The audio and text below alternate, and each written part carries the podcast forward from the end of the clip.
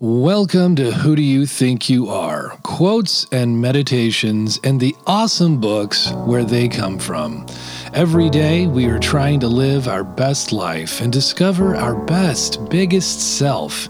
It's the inner work that creates the outer impact. Here is your quote for the day.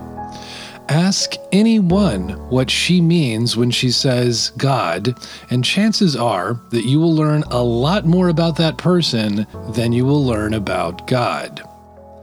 I love this quote because as meditation practices go, they tend to open the door to open heartedness and a lack of defensiveness.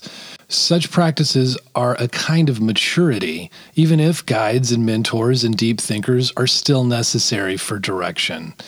This thinking demonstrates a maturity of both. It is a thought representative of deep meditation and guided reflection.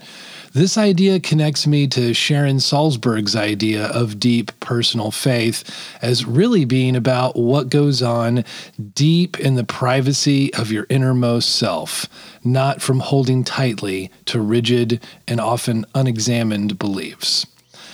This book is Holy Envy Finding God in the Faith of Others by Barbara Brown Taylor. And it's more about finding common ground with those of other faiths and allowing it to deepen your own. Many of us are ignorant of other faiths besides our own if we adhere to one at all. By learning about what others believe, we can be more accepting of them and more clear about why we subscribe to what we do. She writes Spending extended amounts of time inside other religious worldviews has loosened the screws on my own, which is beginning to seem like a good thing.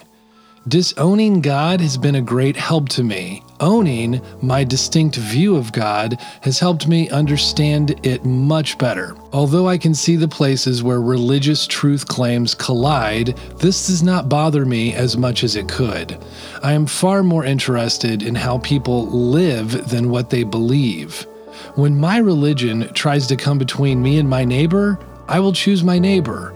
That self canceling feature of my religion is one of the things I like best about it. Jesus never commanded me to love my religion. Here are your questions for meditation today Who is God to you?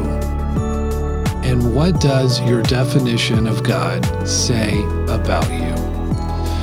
This podcast focuses on self exploration and personal identity to help you construct who you are and how you want to feel, think, believe, and behave for yourself. We are building books, workshops, inner circles, and a healthy and whole community at the Big Self School. Thanks for tuning in today.